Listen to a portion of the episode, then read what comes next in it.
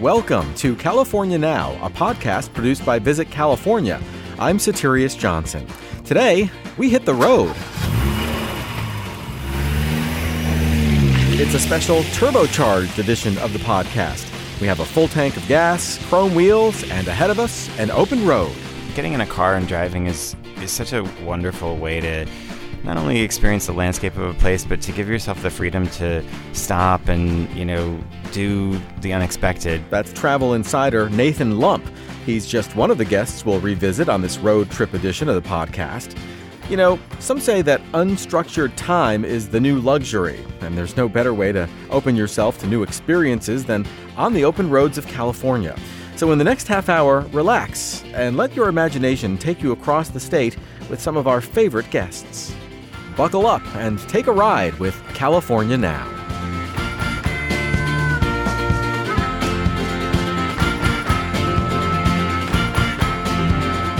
Welcome to a special edition of the California Now podcast. I'm your host, Soterios Johnson.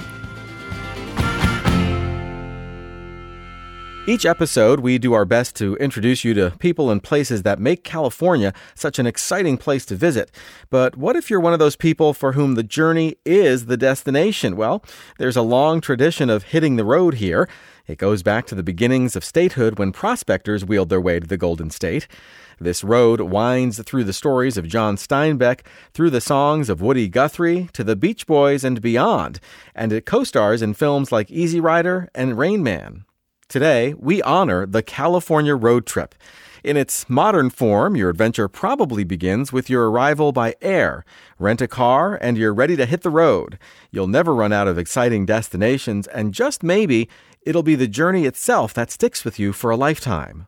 We'll start about 100 miles north of San Francisco in Anderson Valley. It's part of Mendocino County and contains beautiful coastline, agricultural areas, and well established vineyards. Recently, I spoke to travel expert Nathan Lump, and he told me a great story about exploring Anderson Valley by car. I'd never been there, and I was um, going to be in Napa for um, for a birthday celebration. And so I said to my husband, like, you know, let's let's get in the car and drive up there because it's a part of California I've never experienced before, and it sounds really, really awesome. Yeah, I mean, it sounds like the perfect little road trip. Um, and speaking of road trips, it seems like the entire category is having a moment right now. Why do you think road trips seem so appealing these days?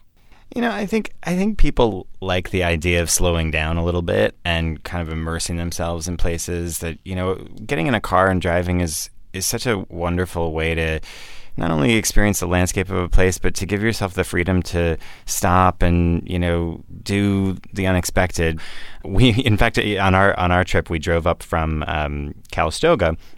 We took 128 out of Calistoga up towards um, up towards Mendocino, and had one of those serendipitous moments where we found ourselves at a certain point where we were hungry for lunch, and we weren't quite where exactly where we thought we were going to be at that moment because um, we left a little bit later, and um, so we did this detour. We up, went up on Highway 101. We got off the 128 and um, went to Hopland, which is not necessarily a notable thing. But when we were going back then to um, to get into Anderson Valley, because we took that detour, we ended up on this little road called Mountain House Road that took us back to the 128, and that road was unbelievably beautiful. Um, it's kind of winding through the you know the hills and dales of Anderson Valley, surrounded by agricultural land, and it was just a it was such a treat. And we never would have been on that road if we hadn't made that detour. If you don't mind, I'd like to climb into the passenger seat and, and join you on a recap of the journey.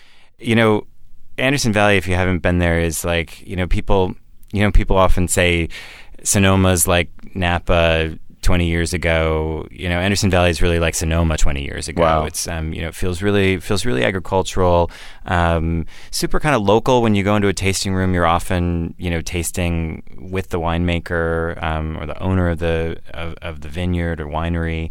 Um, and everybody's like, you know, it's it's super chill and friendly, and people give you um, more ideas of other places to go. Like the first place we stopped on the way in on 128 was a place called Yorkville Cellars, which is basically the first one you come to, mm. and um, and the guy who owns it, who's there doing the tasting, you know, he knows you he knows that he's probably your first stop. And so one of the things he does when you're done with your tasting is he pulls out the map and goes through all of the wineries in Anderson Valley with you, and you know, gives you his recommendations. And it's such a such a nice experience. To, you know, it feels um, you know, it's really warm and um, and actually really helpful.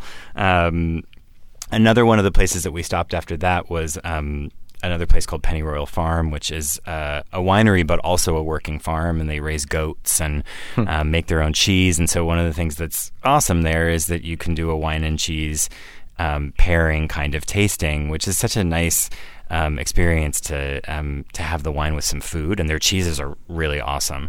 Um, so that was a great that was a great place. And then we um, stopped in Boonville, which is one of the little towns, like adorable little town. Um, you know, got some ice cream at a place called Paysanne, and um, there's a wonderful store there called Farmhouse Mercantile, which is like the um, most attractive uh, kind of hardware store you'll ever see in your life. Um, and then um, and then we ended up staying the night at um, a place called the Madrones, which is a kind of a it's a little kind of complex of Mediterranean style buildings. Complex makes it sound larger than it actually is, but um, it's basically a B and B, and it's um, super super cute. Um, the guys who run it are you know are on site, and they've got and one of the nice things there is that in addition to the rooms, and they only have a handful, they um, they have some extra space that they rent out to other people. So they actually have a couple tasting rooms um, on site and their own shop, which is really wonderfully curated with lots of um, great stuff for the home.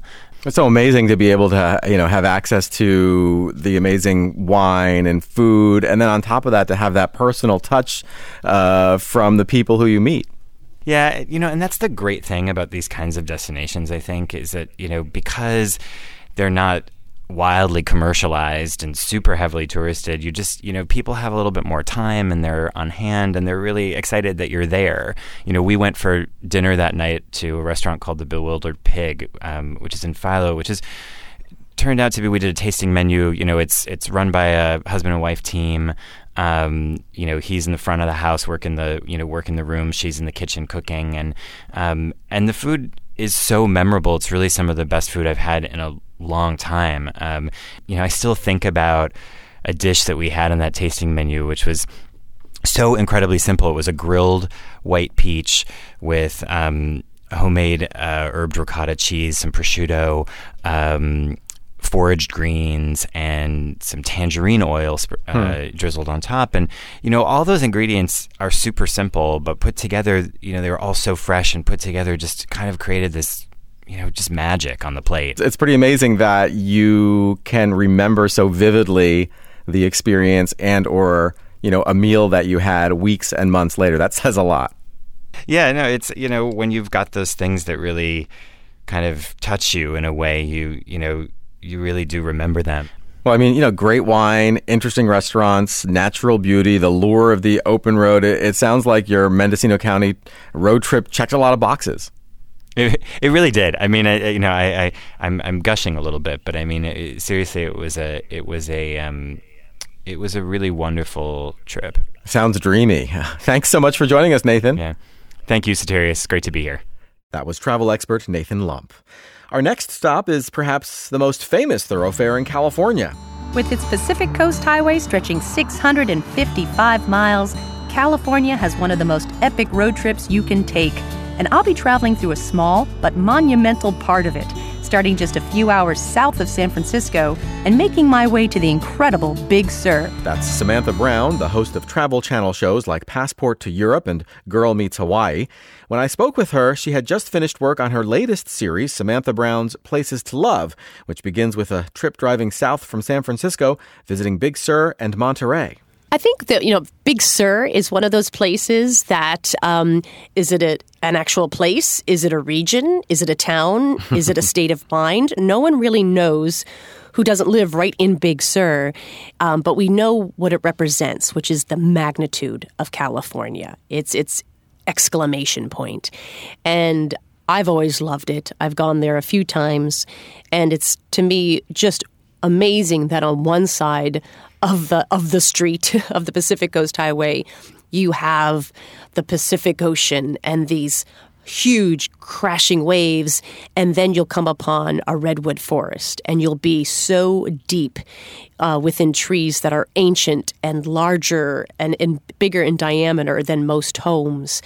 And it's truly one of the most remarkable places in the world. And so many travelers think that these huge moments exist outside our, our country, or maybe they're untouchable, and yet they're extremely accessible. So, if I were planning a, a, quick trip to Big Sur and Monterey, what what would my itinerary be? You know, ideally in your uh, mind, what what would I have to do to really get the most out of it? I, I, think one of my favorite spots was this tiny little town called Moss Landing, which I believe is is above Monterey, and it had a great restaurant called Haute Enchilada, Haute Enchilada, and uh, the woman who owns it, Kim Solano, uh, opened it maybe ten years ago. But her father uh, is quite famous in the area, Ray Solano, and he owns uh, the whole enchilada, which opened up in 1979. It's this wonderful father daughter team, and the food is fantastic. It's it's it's Latin American. It's everything from Cuban to Puerto Rican to Mexican, um, but it's filled with art. And the art is just vibrant in the restaurant. And she also has this this beautiful um, outdoor seating area that's filled with beautiful succulents and plants. And you can hear the ocean in the background. And she talks about just how important it was for her to open up a business that brought all those elements of uh, Monterey Bay uh, together. I think uh, um, you have to go to the aquarium. You have to. It's wonderful. I've been to Monterey mm. three times. I've been to the aquarium three times um, because it's it's there's something new to to focus on and to really enjoy. What about wine? Hmm. So there are a lot of wineries in uh, this area, uh, on, in Monterey Bay and uh, along uh, towards Big Sur. Can I give you like a specific place too? Sure. To okay, um, go to the Nicholson Winery because it's family owned and it's only I want to say three to four acres. That's it. And so, even though California is known for this massive wine industry, uh, it also has these tiny, tiny boutique places that literally just sell their wine at their winery. Kind of like not not not quite out of the trunk of their of their car. It's actually a really nice winery, but it's that personal um, experience that you have at a family owned place that I think you're going to love. And then head down the coast. And I always say just um, stop just just stop, just pull over, and especially go to the farm stands that you see along the way. And we stopped at a beautiful one called Pezzini's Farms, and this has been a farm uh, since 1929.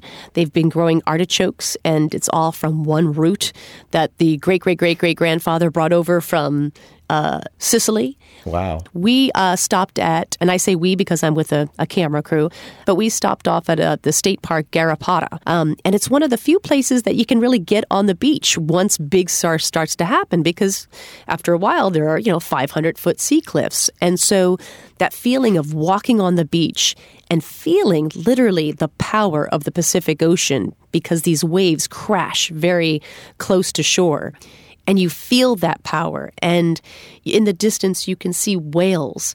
And that's a state park that you, I mean, again, this is totally free. This is something we all have access to.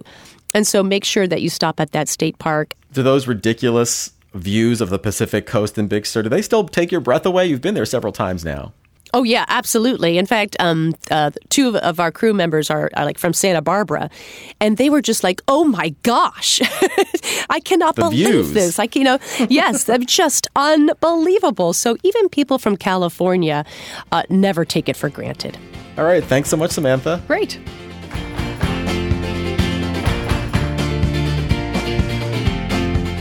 Coming up, what's on your bucket list? Whatever you're looking for, you have a good chance of finding it here in California. Maybe it's a night under the stars of Death Valley or a tour of the latest architectural wonders of Southern California. We'll talk about those as well as olive oil, craft breweries, and more, all coming up on the California Now podcast. Author Sam Lubell has written eight books on architecture, including the fascinating Mid Century Modern Architecture Travel Guide.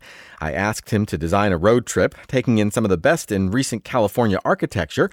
We started in San Diego and worked our way north. Uh, probably my favorite new building there is the Central Library in San Diego by Rob Quigley. Uh, and essentially, what he did there, uh, this library took so long to build, but essentially, he's bringing back the idea of this sort of take your breath away, awe inspiring central space, uh, sort of an atrium to uh, reading room where you look up and in s- uh, several floors up at a time, and sort of uh, it, it, brings sort of the grandeur back to uh, to architecture spaces in a really uh, contemporary vocabulary. That sounds very cool. What, what's next? probably the next one is in Anaheim. Uh, and that is the new ARTIC uh, train station, not Arctic like in the Arctic, mm-hmm. but ARTIC, uh, which is a, a, a, long acronym that I won't get into. But essentially, it's a it's a train station that was built to anticipate uh, anticipate high speed rail coming to the state, but it's already being used for regular rail and also to host buses and other forms of transportation. And uh, it's uh, also bringing back the uh, the idea of the cavernous space, which I which I, you can see I love, and the sort of drama to architecture. It's one continuous hall.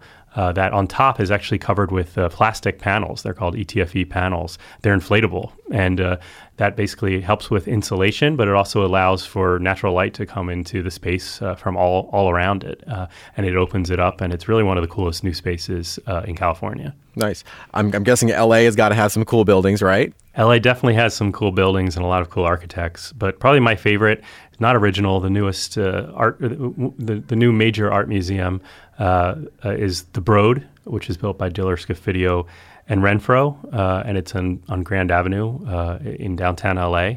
Uh, it's really injected a lot of energy into that area. Uh, and it's the art collection of Eli Broad, one of the richer men in LA. And it's, it's basically, it's, it's got sort of this waffle exterior made out of, it's really high tech fiberglass panels uh, that were sort of formed uh, in, in, a pattern that you really couldn't do without computer fabrication. And inside, uh, you kind of take this long escalator tube uh, ride uh, up from this kind of cave like first floor up to this uh, open and completely spacious second floor. where you're b- bombarded by art, but also bombarded by natural light, which is rare in art spaces. Right. Um, where to next? Next, I would go up to actually up to Silicon Valley. Um, and uh, I, I, would I would uh, kind of look at a, a, group of buildings, and that's the new buildings by the monster tech companies. Um, that includes Apple, Samsung, and Facebook. And Apple, uh, the new headquarters by uh, Foster and Partners, is incredible. Like Apple, it's an incredible kind of perfectly detailed uh, building. Uh, it's a giant disc known as the well, a lot of things: flying saucer, donut, and in the middle there's a giant park. Uh, it's absolutely wonderful, except that you can't really visit it. You can only overlook it from the visitor center, and that's very Apple, and it's closed off, and there's walls around it. So, urbanistically, I'm not a fan, but architecturally, I am. Uh, Samsung's new headquarters uh, was uh, designed by uh, NBBJ, and uh, that, the idea of that is to actually build towers around central central courtyards that keep repeating every few floors, so that employees will walk out uh, into natural uh, spaces as, as, often as they can and interact as often as they can in the outdoors, which makes a lot of sense in California. And on the, the lower level, there's public plazas that people can walk through. Um, so that uh, urbanistically works a little bit better. And then finally, Facebook uh, uh, by Frank Gehry. Uh, and the best part of that project, also very private because uh, it's Facebook, uh, is a, a roof, uh, a, planted roof where basically the whole staff hangs out most of the time, and really a smart use of, of a green roof. Um, so those are those are some of the many new. tech headquarters and Google's, you know, trying to catch up, so they're they're coming soon too. And we have to hit San Francisco, right? Yes, definitely have to San Francisco. And uh, my favorite building there is actually not quite done, but it's the Transbay uh, Transit Terminal, actually meant to be the other uh, end of high speed rail, uh, but also hosts a, a, lot of other transportation uh, options. Uh, sort of an incredible uh, open space, uh, again, bringing in natural light and bringing in sort of that cavernous feeling of the old train stations that you see in Europe. But the highlight is also another green roof, um, and it's basically a, a, giant park. I don't know how many acres, but it's several acres, and it's got meandering pathways through it, and it's a public park on top of the building, which I think is really, really a smart design. Hmm. All right, so we have we have time for one more cool new building. What do you choose? I, go to Oakland, actually. Uh, it's not brand new. It was built in the last maybe 10 years, but it's a cathedral. Uh, it's the new Oakland Cathedral. It's called the Cathedral of Christ the Light, and it's by SOM. Uh, and uh, if you like to be inspired by holy spaces, it's a, it's a, it's a great place to go. Uh, it's really a, it's a modern interpretation of a cathedral uh, with uh, sort of a you know fabricated uh, screen in the back uh, that that really you know dappled light comes through. Incredibly huge glue glulam beams that are sort of curved, and uh, really just a breathtaking, inspiring space. Which uh, in architecture is you know the best thing I can ask for. That was fun. We just traveled over 500 miles in five minutes with author Sam Lubell. We'll have the links to his work, including the Mid-Century Modern Architecture Travel Guide, at visitcalifornia.com/podcast. That's where you'll find info on all the people and places you learn about here. For our next stop, we'd better fill up the tank and have plenty of bottled water on hand. We're heading to Death Valley National Park with author Matt Jaffe. Everything about the region is extreme. The park covers 3.3 million acres and is bigger than any other national park in the lower 48. It's also the hottest and driest place in America, with summer temperatures peaking north of 120 degrees. But Matt told me it's well worth the drive. Death Valley is one of those places that really reorients your sense of what the world's about. Uh, I know that sounds a bit grandiose, but but it is true. Uh, especially when you're coming from uh, a major city like Los Angeles and you get out into this really vast um, expanse and you know, with huge skies, towering mountains, salt flats, y- you name it. Um, there's a real feeling of liberation um, where you're kind of reminded just how big the world really is. All right, I buy that. So, so your mission today is to help us hack Death Valley. By the time our, our conversation is over, our listeners uh, should have enough information to begin planning a trip of their own. So, are you up for the challenge? I am. okay, great. Let's start with a bit of geography. I feel like I know where Death Valley is on a map generally, but how remote is it? Like, how long does it take to get there from, say, Los Angeles? Uh, you can get to Death Valley in, in under five hours, and it's actually a pretty easy drive uh, from LA. Um, it's north northeast of the city. Um, you basically shoot up State Highway 14 and take a few more roads, and um, you know, again, it's an easy drive and it's a spectacular drive too because uh, one of the things I find remarkable about California, and especially Southern California, is how quickly y- you can get out of the city and just be into a very different world. It sounds like actually just getting to the park makes for a great road trip. Oh yeah, it's a terrific road trip. You're you're not on any kind of major freeways once you're outside the LA area. It's much more two lane roads. Um, very drivable roads, you know, nothing nothing too hectic. Um, and again, just beautiful scenery, Joshua trees in, in some places, some spectacular views along the way. All right, so help us build an itinerary. We drive to Death Valley. Mm-hmm. We show up on a relatively cool, say, winter day. What should we do first? The classic thing to do in Death Valley is to wake up before dawn and to go over to, to Zabriskie Point, which is really just a couple miles from the main area where you would stay there. Uh, Zabriskie Point is famous for the as the sun comes up, it begins to light up the the Badland formations right below the point, uh, particularly this one kind of triangular um, outcropping called Manly Beacon, and it's just remarkable to watch the change in color. Um, as the sun comes up higher. And then the other thing that's happening is that the Panamint Mountains on the other side of the, the valley begin lighting up. And whereas the foreground is going to be all kind of golds and yellows, um, the Panamint Mountains are going to take on kind of a pinkish purple cast. And that really is kind of the definitive morning experience um, in Death Valley. Uh, and there are going to be a lot of people out there, but even though even though it's not necessarily uh, an experience of solitude, you're you're going to be blown away. Yeah, it's not um, something you see every day, right? no, definitely not. And um, and it's it, it's a great photographic challenge to, to, to just get that that great moment. Um, and then right by there, there's a very easy uh, dirt road that explores another area of Badlands um, in, in 20 Mule Team Canyon. Um, and it only goes on for about three miles, but it, it's kind of nice to get out in the middle of some of these formations as opposed to just see them from a distance. And that, that you can do in maybe 10 or 15 minutes. So before you've even had breakfast, you, have had two really great experiences. You know, being that it's a remote place, are there hotels in Death Valley? I mean, where do you eat? Where do you sleep? Um, there are a limited number, but there are a couple very special places you can stay. One of which is the Inn at Death Valley, which goes back to 1927. It's a luxury hotel which you don't expect in Death Valley. I think mm-hmm. most people just assume you're going to be camping or, right. um, you know, staying in a very basic motel. But um, the Inn at Death Valley was recently redone. It had a multi-million dollar renovation, which was probably the biggest change there um, in a number of decades. And it's kind of this Mediterranean mission style inn. Um, it's literally an oasis because it's fed by um, water from a natural spring. That's what they use for for their water supplies.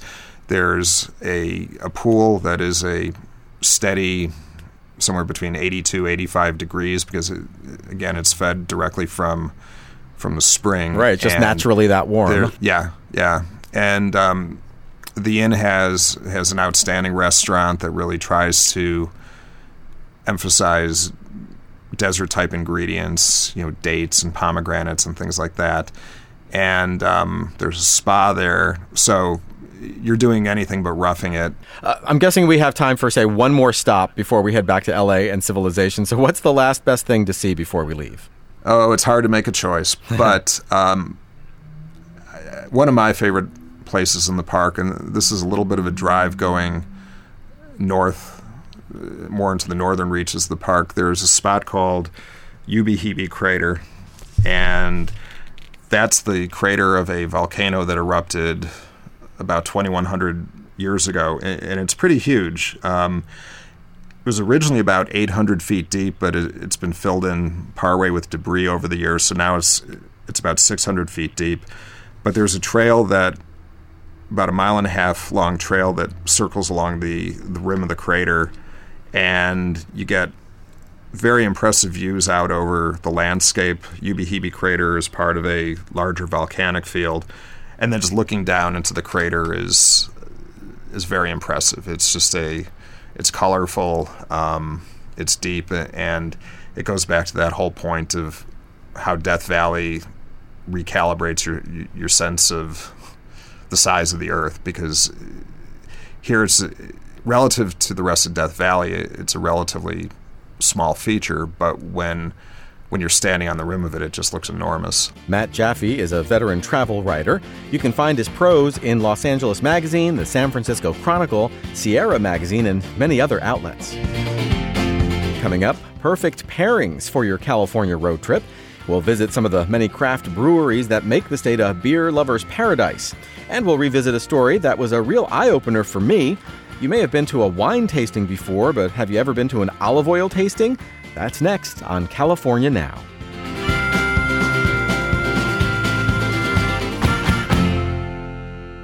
You probably know that California is far and away the leading producer of wine in the United States, and the wine tasting road trip has become an institution here.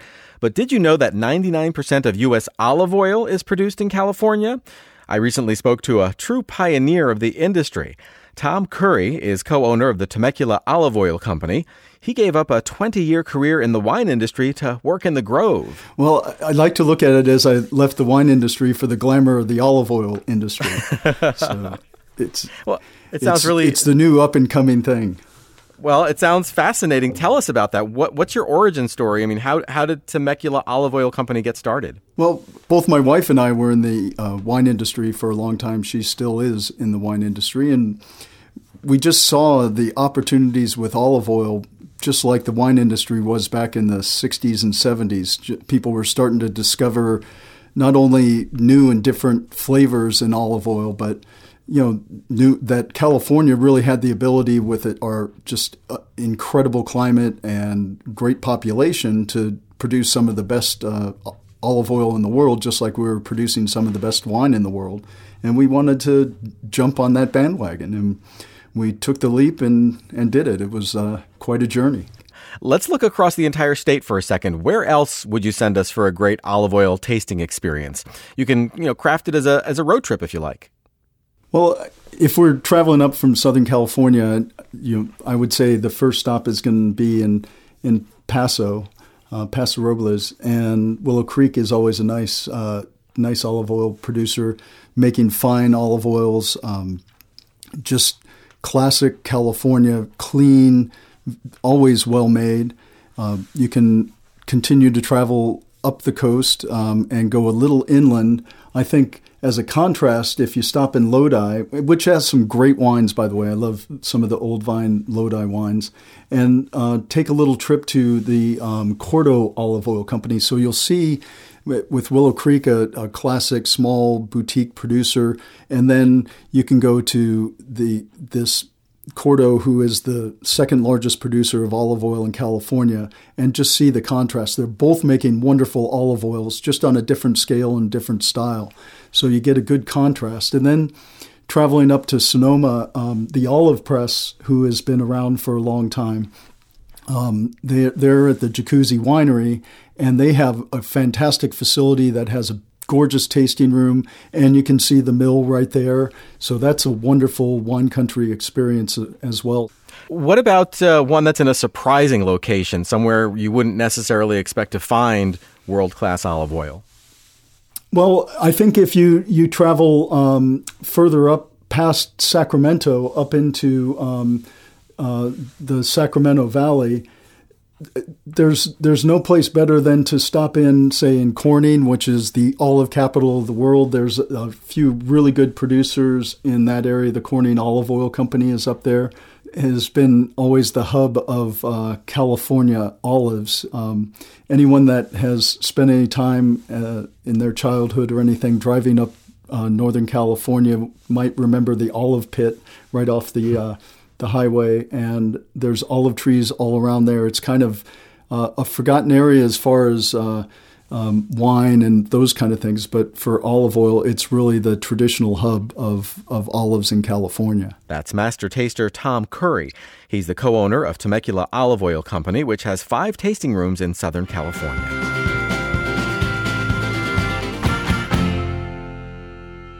We could go on and on, and we're going to in future podcasts. This episode must come to an end, but the nice thing about planning a road trip is imagining the sights, sounds, and experiences ahead. And here's one that I can just about taste. I spoke to Jeff Smith, the writer and director of the film Craft, the California Beer documentary, and I asked him to plan the ultimate California craft brewery road trip for us.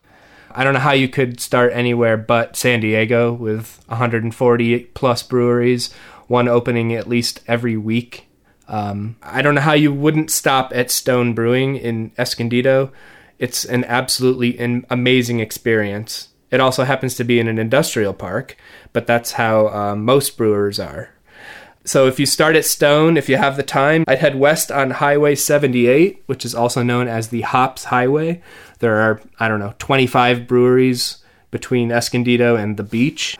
The best part is that you could end the day at, at the beach at Pizza Port in Oceanside for some great pizza and some great beer. Okay, so we're heading north from San Diego. Where do we go next? Yeah, as we head north, I'd stop in Anaheim, uh, in Orange County. There's one great one would be Bottle Logic Brewing in Anaheim. The guys, they're, re- they're really innovative and are usually in and around the brewery uh, and like all brewers, they love to talk beer and answer questions.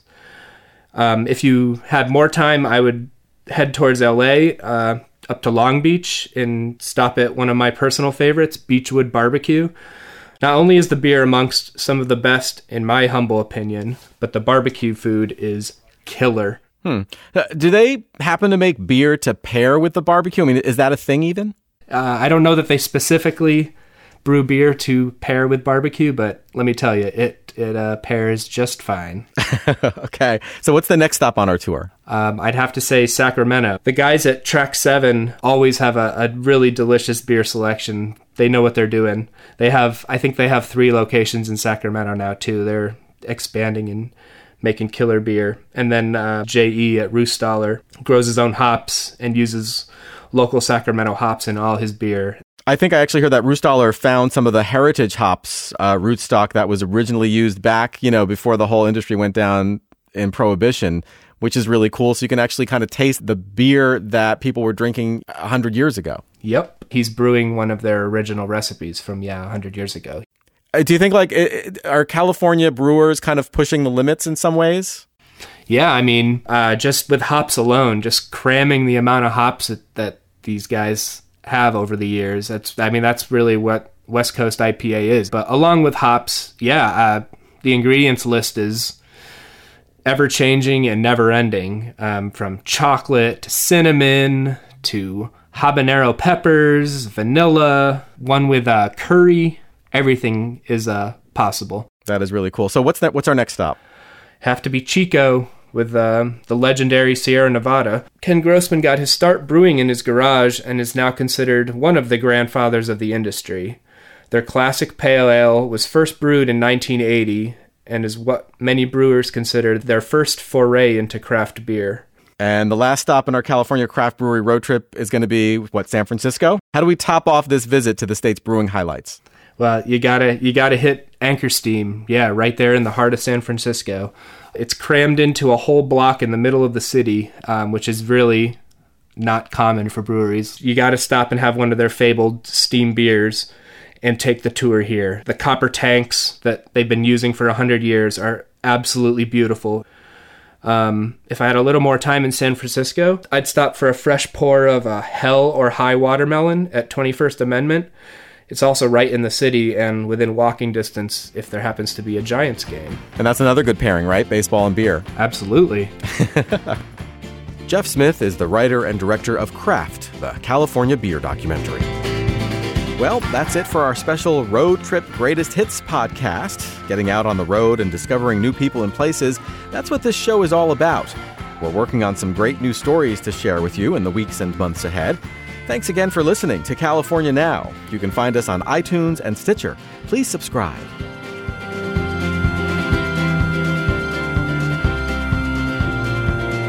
If you were inspired by this episode and want even more information about motoring around the Golden State, you're in luck. You can find all sorts of great road trip information online a detailed guide to Highway 1, recommended stops as you explore California's national parks, and much more go to visitcalifornia.com slash road dash trips.